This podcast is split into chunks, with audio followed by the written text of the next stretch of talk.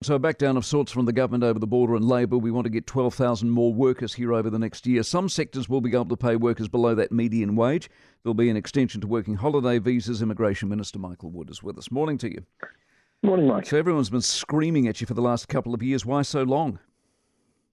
Well, obviously, over the last couple of years, the borders have been largely closed to ensure people are kept safe from COVID 19. We've started that process of opening up from about March of this year, which is when the working holiday scheme opened up, and then full full border closure from last month. We've actually, since that point, moved pretty quickly to make some additional changes through these um, changes to the working holiday scheme, which I think will be really helpful and have been received well by the tourism industry. The sector agreements were planned all the way along. Um, the reason they've taken a little bit longer is that we sat down with the sectors themselves and worked out what the content of them would be through a consultation process. When you say temporary, what do you mean? Temporary uh, in respect of the working holiday visas, do? And median wage. Oh, the median wage. Yes, so the sector agreements which we've arrived at with a number of sectors are generally time limited, so they're two or three years in most cases. The idea is that these sectors who we, we understand at the moment pay reasonably below the median wage. We want to see improvement there. We want to see a lift in pay and conditions, but we're pragmatic enough to realise that that can't happen in one leap. So the idea is that over two or three years we have a transition arrangement we see pay and conditions improve. We work on the skills and the training and incentives to get New Zealanders into those sectors.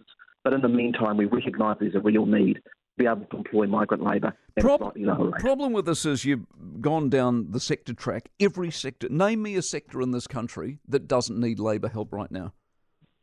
well, look, um, most sectors do need a bit of support with their labour. Exactly. So why really haven't you gone with everyone?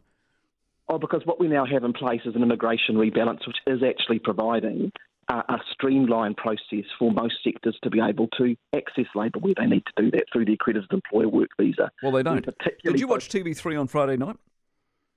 Oh, look, I, I, couldn't quite tell Broccoli you. and tomato growers, yet again, third season as far as I can count, their food is rotting in the ground because they can't get the number of RSE workers they need. Why?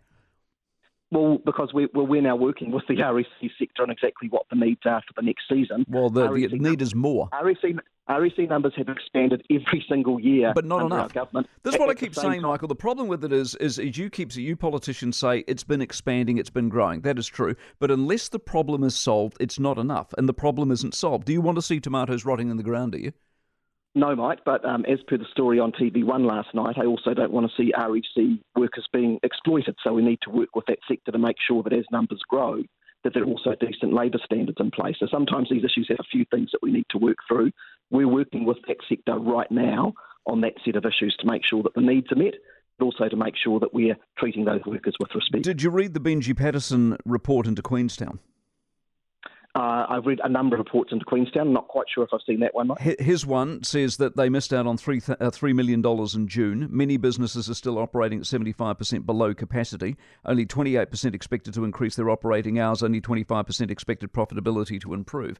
So why aren't you working with a place like Queenstown? Now, you'll say we're in adventure tourism. It's hospo you need to be in. You need to make the town function to get the people in, the tourists, to bring the money. Why don't you do that?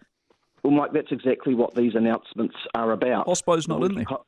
the, the, the, working holiday uh, visa and announcements that we made yesterday, that's very much what this is about. Most of those people work in hospo and work in tourism, and often they work there on a seasonal basis when there's a particular peak. So this, the extensions we've made around the working holiday scheme will be of assistance to Queenstown. In addition, um, as a part of the uh, immigration rebalance, we've given, given a limited exemption to most hospo roles to also be able to employ people at a slightly lower rate, and that goes through until next year.